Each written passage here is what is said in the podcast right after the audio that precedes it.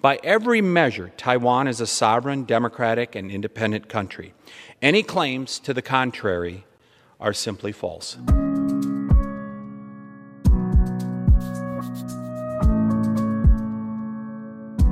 Nel 2021 il rappresentante del Wisconsin, Tom Tiffany, aveva proposto un emendamento per impedire finanziamenti pubblici alla creazione, diffusione o esposizione di mappe raffiguranti Taiwan come parte della Repubblica Popolare Cinese. L'isola non è mai stata sotto il controllo della Cina comunista, diceva Tiffany, e qualsiasi affermazione contro la sovranità, l'indipendenza e la democraticità di Taiwan sarebbe semplicemente falsa, sempre a suo dire.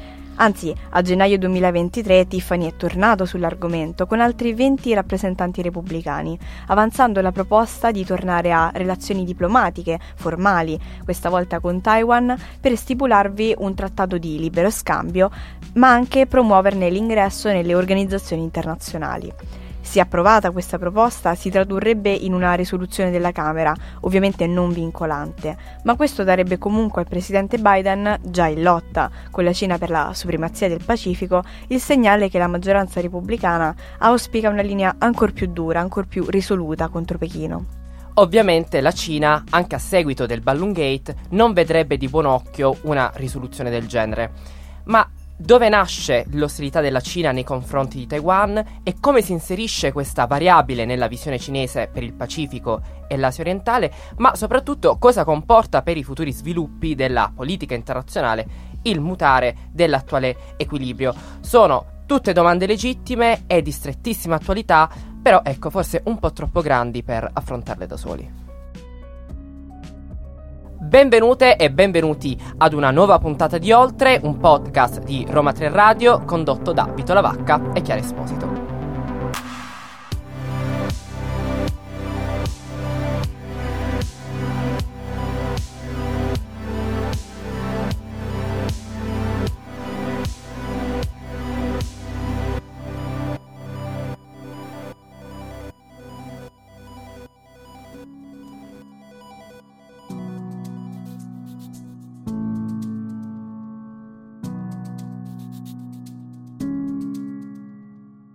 Non è la prima volta che parliamo di Taiwan, chi ormai ci segue da un po', infatti potrebbe ricordare che eh, avevamo esplorato il suo caso, ne avevamo parlato insieme a Simone Pieranni nell'episodio della seconda stagione Quale futuro per Taiwan. Ebbene, oggi vogliamo tornare ad approfondire questo piccolo ma cruciale angolo di mondo, soffermandoci però sulle vicende e le ragioni specifiche che ci hanno portato a questo punto. E per fare questo partiamo dalla storia. Più di un secolo fa, nel 1912, il millenario impero cinese arrivò bruscamente alla sua fine, quando una serie di rivolte partite dalla provincia di Wuchang condussero all'abdicazione di Puyi, ultimo sovrano del Celeste Impero, e all'instaurazione della Repubblica di Cina sotto le insegne del Kuomintang, ovvero il Partito Nazionalista Cinese, fondato dal suo primo presidente, dal primo presidente della Repubblica, Sun Yat-sen. Il cambio di regime aprì una lunga fase di instabilità in cui la debole Repubblica finì preda delle lotte di potere fra una miriade di signori della guerra locali. Fu solo nel 1928 che il Kuomintang riuscì a riportare la Cina sotto un unico governo guidato dal generale Chiang Kai-shek. Nonostante l'autoritarismo del Kuomintang e la presenza del Partito Comunista di Mao Zedong, fino al 1937 la Repubblica insediata a Nanchino visse un periodo di stabilità e sviluppo economico, interrotto poi però dall'invasione giapponese. La guerra contro il Giappone infatti è un altro punto di svolta, un punto di svolta che condusse nazionalisti e comunisti a mettere temporaneamente da parte le proprie divergenze e a unirsi contro un nemico esterno, la cui brutalità contro i civili fece rabbrividire il mondo. Dal 1941 la Cina poté contare sull'aiuto degli alleati, a cominciare dagli Stati Uniti, e più tardi dall'Unione Sovietica, fino alla vittoria finale contro l'aggressore che arrivò nel 1945. Logicamente quelle necessità condivise che avevano tenuto la Cina lontana dalla guerra civile vennero rapidamente meno. Shanghai, May 1949. Rocked by inflation, the overcrowded and badly run city is a shambles. Zheng has left orders to suppress any rebellion and shoot all suspected communists. This does not further endear the falling regime to the fearful and embattled people of Shanghai.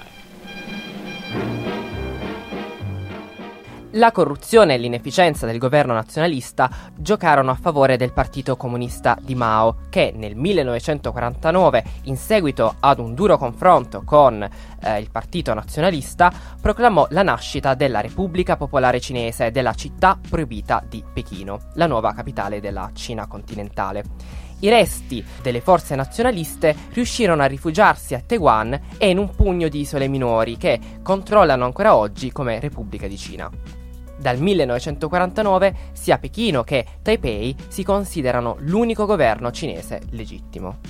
Abbiamo ricostruito una parte delle ascendenze della centralità di Taiwan sullo scacchiere internazionale, però per comprendere meglio la sua importanza anche per il futuro degli assetti di potere eh, globali ci siamo rivolti al professor Stefano Pelaggi, ricercatore presso il centro di studi geopolitica.info e presso il Taiwan Center for International Strategic Studies, nonché docente e ricercatore presso Sapienza Università di Roma.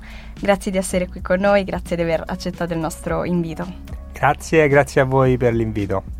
Partendo con la prima domanda, quali sono le eh, rivendicazioni territoriali della Repubblica di Cina? Ecco che posto occupa nel dibattito politico taiwanese il tema della riconquista dei territori perduti? Per cercare di contestualizzare questo, questa visione.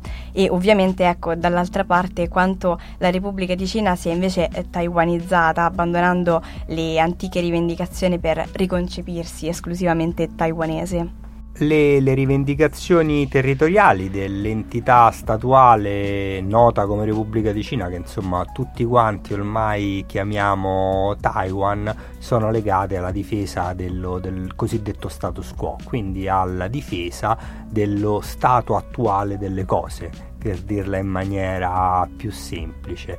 E nel dibattito politico interno taiwanese il tema della riconquista è totalmente assente da decenni ormai.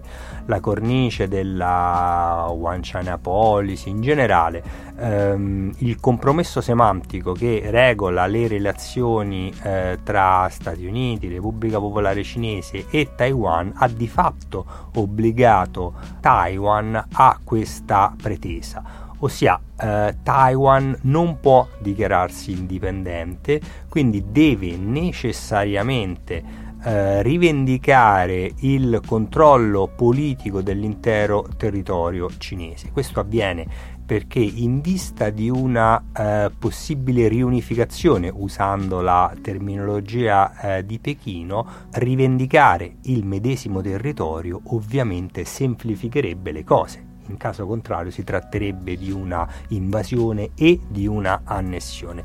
Quindi ehm, quando eh, ci fu il processo, quando iniziò il processo di normalizzazione eh, delle relazioni internazionali della Repubblica Popolare Cinese, in particolare quando eh, iniziò il processo di distensione tra Pechino e Washington, il prerequisito principale di Pechino fu quello di eh, mantenere in qualche modo eh, questo eh, percorso, ossia Taiwan non si può dichiarare indipendente, non può uscire da questa finestra eh, della eh, Repubblica di Cina, da questa pretesa eh, di rappresentare il territorio cinese, perché questo costituirebbe un enorme problema rispetto a quelle che sono eh, le mire cinesi all'interno della politica eh, taiwanese, come, mm, come, tu hai giustamente menzionato, si è ormai eh, da 20-25 anni avviato un processo di taiwanesizzazione, ossia c'è stato un, all- un allontanamento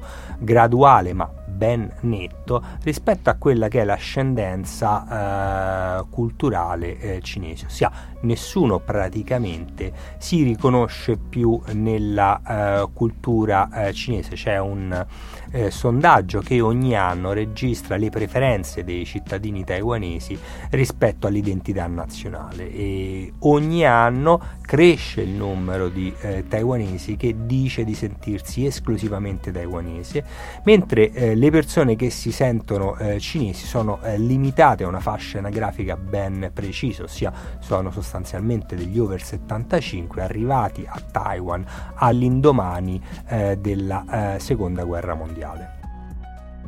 Una cosa è certa, i percorsi intrapresi dalle due Cine, quella di Pechino e quella di Taipei, furono estremamente diversi. Per molti anni la Cina nazionalista conservò il suo seggio nell'ONU e nel Consiglio di sicurezza, di cui era membro permanente con potere di veto. Taipei era riconosciuta come vera Cina dagli Stati Uniti e dall'Occidente e il sostegno alla sua indipendenza era assicurato dall'interesse americano a contenere il comunismo durante la guerra fredda. Per ben due volte, infatti, gli Stati Uniti difesero la Cina nazionalista dalle minacce militari della Repubblica Popolare, in quelle che divennero celebri come le due crisi dello stretto di Taiwan. Parlando di Repubblica Popolare potremmo dire che nemmeno nel mondo comunista la Cina di Mao trovò grande sostegno.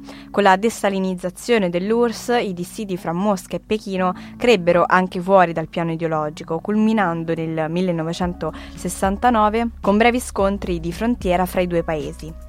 Devastata dal fallimento del grande balzo in avanti e in preda ai tumulti interni indotti dalla rivoluzione culturale, la Cina comunista si trovò a quel punto anche in una frattura interna al blocco socialista che complicò le dinamiche già complesse della guerra fredda, che nell'arco di un decennio avrebbe rivoluzionato anche il suo status internazionale. And Premier Zhou Enlai moves forward to greet the first American president to set foot on Chinese soil.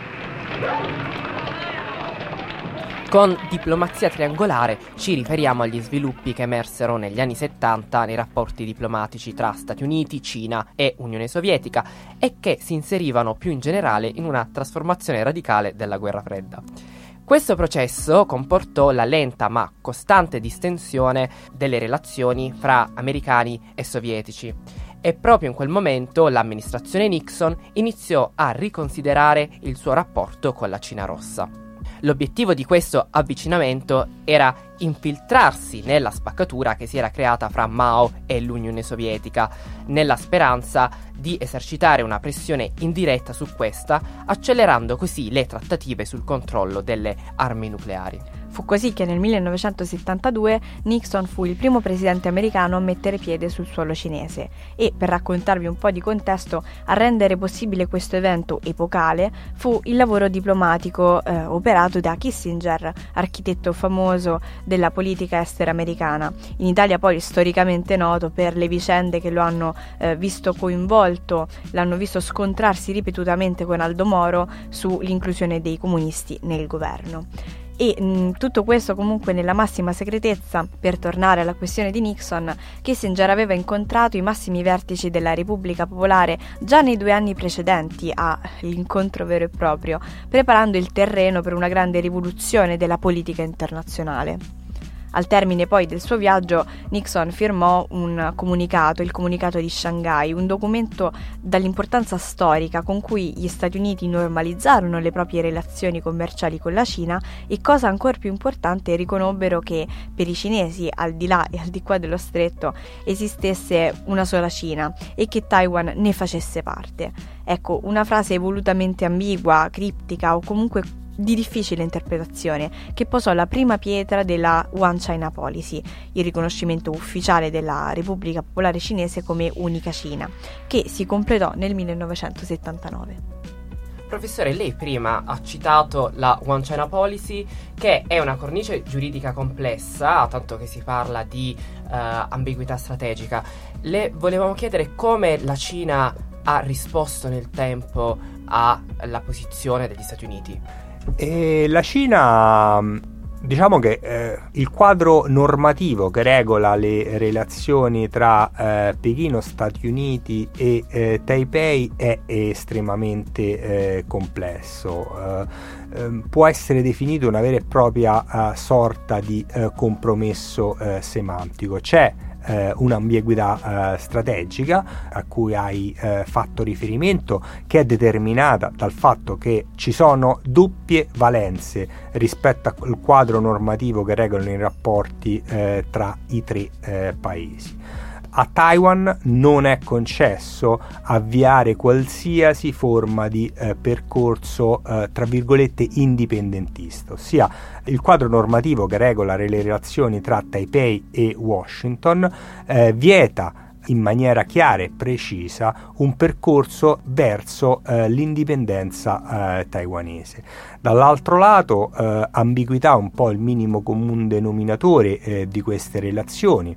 Eh, la Repubblica Popolare Cinese dichiara che esiste una sola ed indivisibile eh, Cina e enuncia chiaramente come eh, l'isola di Taiwan sia parte di questo territorio eh, cinese.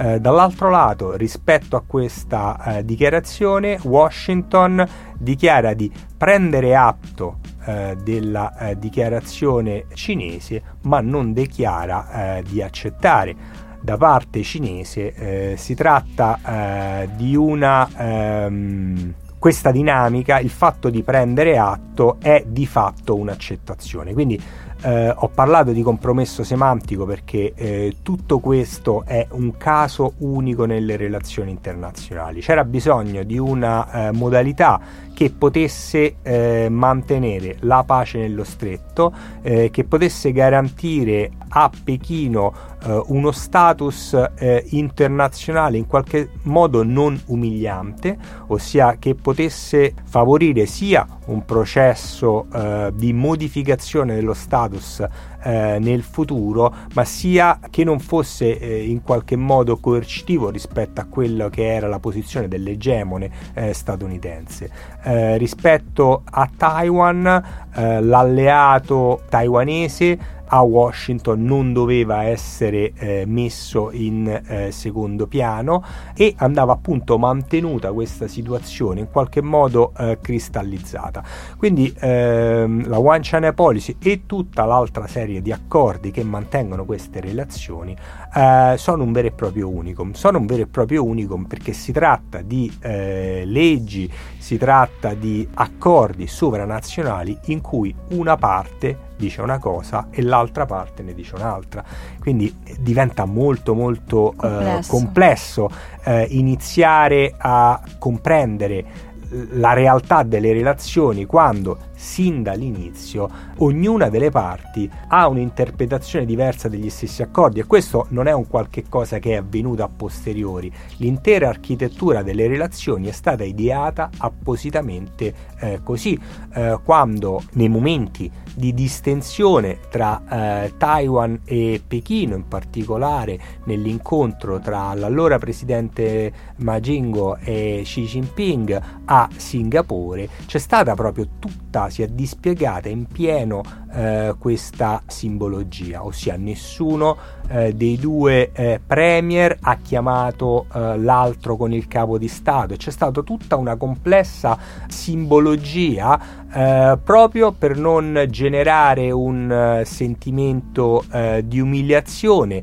rispetto a quelle che erano uh, le proiezioni dei, delle rispettive eh, sponde dello stretto. Quindi è assolutamente, può essere assolutamente definito come un, un compromesso semantico voluto e accettato da tutte le parti. È ovvio che eh, tutto questo eh, diventa ancora più complesso eh, quando eh, gli equilibri egemonici cambiano, perché ovviamente la Repubblica Popolare eh, Cinese del 2023 non è la Repubblica Popolare Cinese del 2010 o del 1995, le ambizioni sono molto diverse, ma anche le possibilità strategiche, economiche e politiche sono notevolmente aumentate.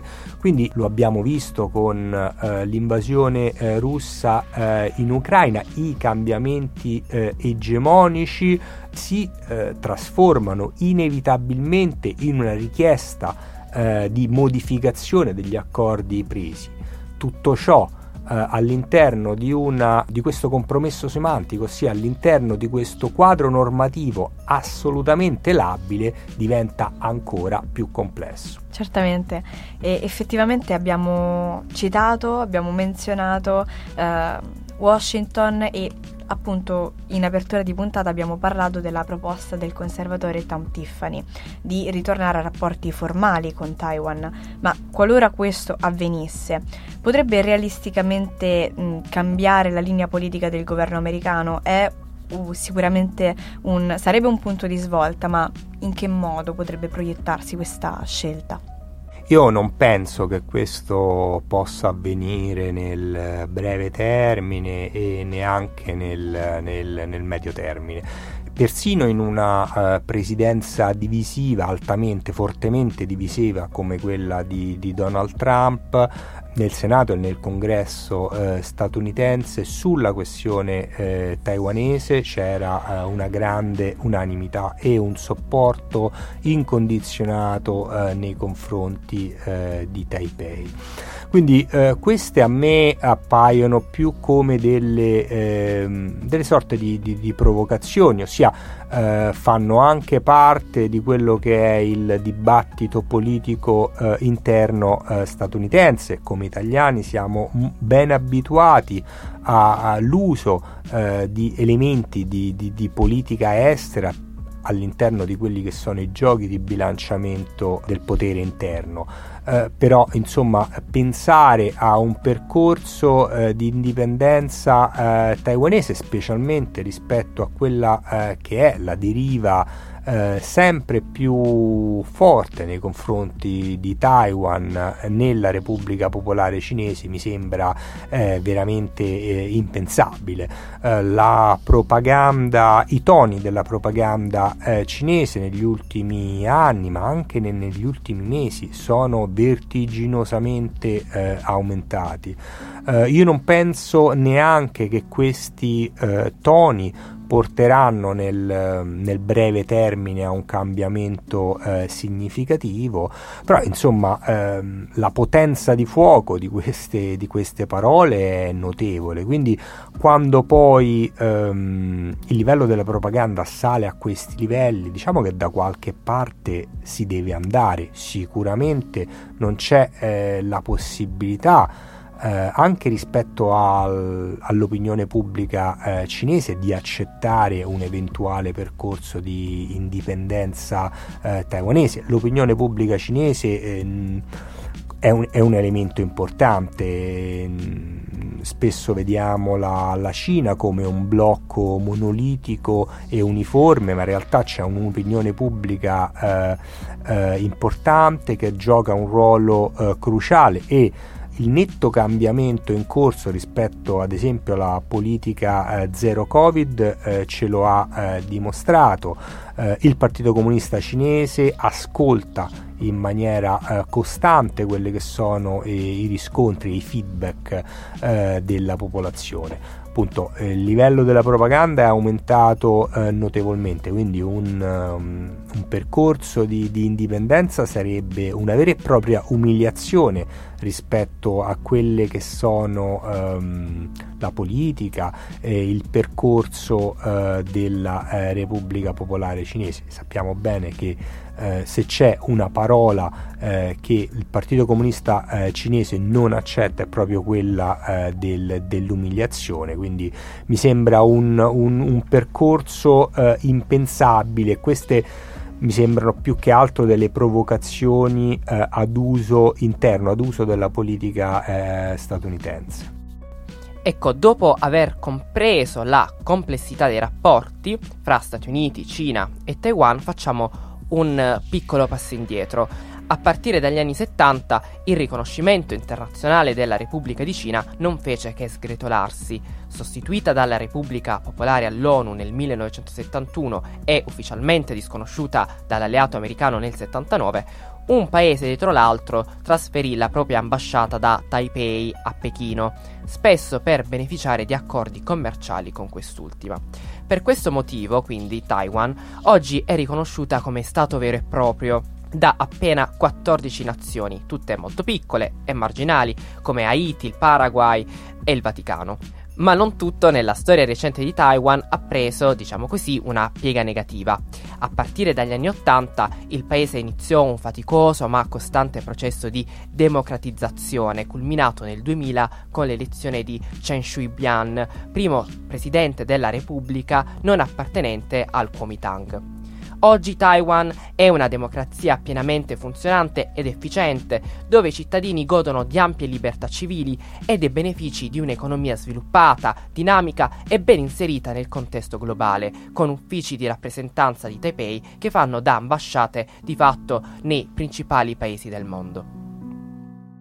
The United States and Taiwan have announced plans to start trade talks in the fall. The European Union is upgrading trade and investment relations with Taipei. Now, the two sides have held their first high level trade talks. Well, the European Commission says this is about modernising this dialogue with Taiwan. Previously, it was held at a lower diplomatic level, but this time round, with the talks just having wrapped up. Nonostante lo riconoscono come Stato a tutti gli effetti, gli Stati Uniti, il Regno Unito e l'Unione Europea hanno cercato negli ultimi mesi di rafforzare i loro rapporti economici e commerciali con Taiwan, sfidando l'opposizione del governo cinese. Questo perché, per quanto si trovi in una situazione internazionale estremamente delicata, oggi è impossibile ignorare economicamente l'isola. La Repubblica di Cina è infatti un gigante nel settore della manifattura elettronica, con quasi 80 strutture dedicate alla produzione di semiconduttori. E qui risiede anche la TSMC, il maggior produttore di chip e circuiti integrati del mondo e ovviamente con la domanda mondiale in crescita costante e i rallentamenti della supply chain dovuti alla pandemia, Taipei ha ormai acquisito una forte leverage nei confronti di partner e concorrenti internazionali che la rendono più importante che mai. Ma non è tutto. Lo stretto di Taiwan, quei 180 km d'acqua che hanno permesso la sopravvivenza dei nazionalisti dopo il 49, è ormai diventato un'arteria importantissima del commercio internazionale, con quasi metà dei cargo operativi nel 2022 che lo hanno attraversato. E se il trasporto merci è sempre più legato alle vie marittime, chi lo controlla diventa automaticamente un attore cruciale. In 2020, the Chinese government released a propaganda video that appeared to show the Chinese armed forces conducting attacks on the US military base in Guam. It was a sign that China is considering the use of force far afield in order to prevent America coming to Taiwan's aid. Dopo quelle degli anni 50, fra il 1995 e il 1996, si profilò all'orizzonte una terza crisi dello stretto, quando la Cina, rispondendo alle ipotesi di dichiarare l'indipendenza di Taiwan, valutate dal presidente Lee Tengui, condusse due test missilistici pericolosamente vicino a Taiwan, provocando ancora una volta la dura reazione degli Stati Uniti. La crisi rientrò in modo pacifico, ma ripropose ancora una volta la situazione precaria in cui si trovava Taiwan. E arriviamo così al 2022, in quella che forse potrà essere definita la quarta crisi dello stretto, ovvero quando la speaker della Camera Nancy Pelosi annunciò una tappa a Taipei nel suo giro del sud-est asiatico. La Cina rispose in agosto con massicce manovre navali, forse le ricorderete, ma anche test missilistici tutto attorno all'isola principale, di fatto creando un blocco navale attorno a Taiwan. Per la quarta volta la crisi si risolse in un nulla di fatto, quando la Cina cessò le sue operazioni il 10 agosto, ma le incertezze sul futuro di Taiwan restano ancora molto forti. Ecco, direi a proposito di umiliazioni e cento anni di umiliazione che la Cina mal ha sopportato, Xi Jinping ha annunciato un, uh, un processo di ringiovanimento della Cina che si dovrebbe concludere nel 2050, che comprende il prendersi Taiwan, una serie di solette contese con il Giappone, parte del mare cinese. Ci dobbiamo aspettare effettivamente che questo avvenga. È una domanda abbastanza, abbastanza complessa. Mm, insomma, in questi, in questi mesi, in questo anno, eh, pochi si prestano a, a, risposte di questo tipo, in particolare dopo, quello, dopo gli avvenimenti in Ucraina. Un, certo. un po' tutti gli analisti, anche i miei colleghi che si occupavano di Russia, insomma, sono, sono rimasti, rimasti sorpresi, scottati anche, beh, quindi beh. diciamo che nessuno azzarda eh, ipotesi di questo genere. Eh, diciamo che ehm, le date e le scadenze ne sono state già poste eh, diverse eh, da Pechino. Eh, gli analisti eh, ossia eh, gli analisti eh, strategici eh, dicono che eh, ad oggi la Repubblica Popolare eh, Cinese non abbia le capacità belliche per poter conquistare l'isola, l'isola, di Taiwan. Le differenze con, con, l'Ucraina sono evidenti, insomma, Taiwan è, è un'isola, eh, due soli approdi naturali, circondata da un mare terribile le, le, le, finestre per una possibile invasione sono limitate a un periodo di circa un mese, un mese e mezzo. Ehm, non c'è un, una parte dell'opinione eh, pubblica taiwanese, non c'è una parte della società civile eh, taiwanese ehm, che potrebbe in qualche modo creare una sponda rispetto ad un percorso ehm, verso la riunificazione, ossia manca quello che eh, storicamente eh, c'è stato in alcuni percorsi analoghi, pensiamo insomma, al, per, al, Partito Comunista Ungherese all'indomani della Seconda Guerra Mondiale, insomma un piccolo eh, anche un piccolo gruppo all'interno della società civile, questo non c'è.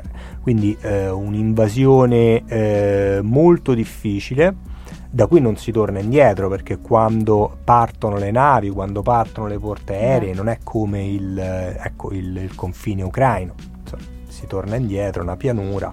Eh, quando si parte con un'invasione navale non, non si torna indietro e quando si arriva eh, poi bisogna conquistare un territorio montuoso al 90% eh, metro su metro. E poi eh, cosa eh, si potrebbe fare? Perché eh, comunque eh, la necessità cinese è anche quella di conquistare i cuori elementi dei taiwanesi, perché non si può pensare nel 2023 in particolare con tutta la retorica del del Partito Comunista eh, cinese rispetto al, ris- alla sovranità nazionale, ai processi di colonizzazione, non si può pensare a una vera e propria occupazione con 23 milioni di persone che vengono sottomesse in un gioco che eh, ricorda insomma eh, dinamiche eh, ben lontane eh, nel tempo. Parlando con eh, i diplomatici mh, off the records, eh, tutti eh, dicono eh, comunque che eh, l'invasione eh, cinese di Taiwan non è un fatto di se, ma un fatto di quando. perché i segnali ormai da, da 3 o 4 anni vanno tutti in quella direzione. Resta da capire insomma la modalità, le, le, difficoltà cinesi ad oggi sembrano eh, veramente eh, insormontabili. Eh, la volontà eh, statunitense eh, ma anche eh, giapponese insomma parliamo sempre del, dell'alleato di Washington ma non dobbiamo dimenticare che ci sono altri attori regionali importantissimi Giappone ma anche eh, Corea del Sud. Il Giappone ha eh, nell'ultimo eh, policy paper ha eh, chiaramente eh, segnalato eh, la difesa di Taiwan come un elemento centrale. C'è un percorso che è stato avviato per omologare le munizioni, quindi insomma stiamo parlando di uno step avanzato, ci sono eh, dei percorsi già avviati di un anno per fornire delle eh, torri di comunicazione in caso di attacco, cioè parliamo di un livello avanzato di interconnessione eh, tra i due eh, eserciti.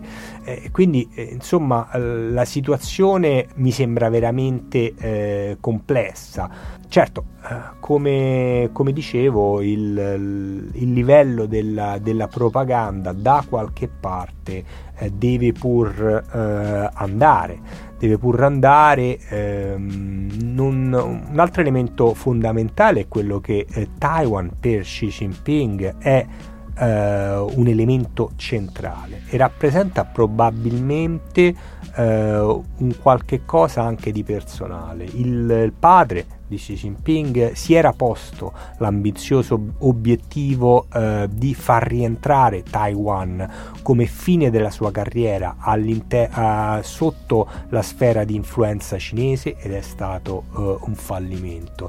Il percorso che Xi Jinping aveva avviato durante eh, la presidenza eh, di Ma è stata probabilmente la spinta principale che ha portato tutti i taiwanesi veramente a, a non volere far parte eh, della Repubblica Popolare Cinese. Quindi se, se, è stato, se la situazione attuale di Taiwan è un fallimento, è un fallimento innanzitutto imputabile a Xi Jinping. Anche la, il silenzio, l'assordante silenzio che ha caratterizzato tutta la presidenza di eh, Tsai Ing-wen, che sostanzialmente poi è stata una eh, presidenza eh, moderata nei toni nei confronti eh, di Pechino, tutto questo eh, silenzio è apparso a molti analisti come un vero e proprio errore. Quindi si tratta eh, di, un, eh, di, un, elemento eh, quasi personale, è vero che la storia e la politica non si costruisce con le persone, no? non è la politica ehm, di Biden, eh, di Trump, di Putin o di Xi Jinping, però se c'è un elemento eh, di debolezza nei mandati presenziali di Xi Jinping è proprio quella, la questione di Taiwan. Beh, è, è, comunque interessante vedere che a parte valutazioni politiche strategiche c'è sempre un fattore poi personale. Prettamente che, umano. Prettamente umano, come nel caso de- dell'Ucraina e Putin che non ha mai accettato no, la dissoluzione dell'Unione Sovietica, quindi c'è sempre un po' questo tratto comune. E ci sono sempre questi richiami che ci fanno capire ancora meglio la complessità che lei ci ha, ci ha dipinto, infatti la ringraziamo per aver disegnato questi equilibri complicatissimi da leggere, ma sicuramente in questo modo molto più, molto più vicini. Grazie mille di essere stato nostro ospite. Grazie a voi, grazie a voi per l'invito. Studia il passato se vuoi prevedere il futuro. Ecco, questa citazione di Confucio ci sembrava adeguata al contesto. Eppure la domanda chiave resta aperta. In quale sfumatura del passato dobbiamo guardare per vedere il futuro di Taiwan? Oltre è un podcast di Roma 3 Radio condotto da Vito Lavacca e Chiara Esposito. L'episodio è a cura di Cristiano Ciucci, Federica Ranocchia, regia e montaggio sono a cura di Renato Cacciapuoti.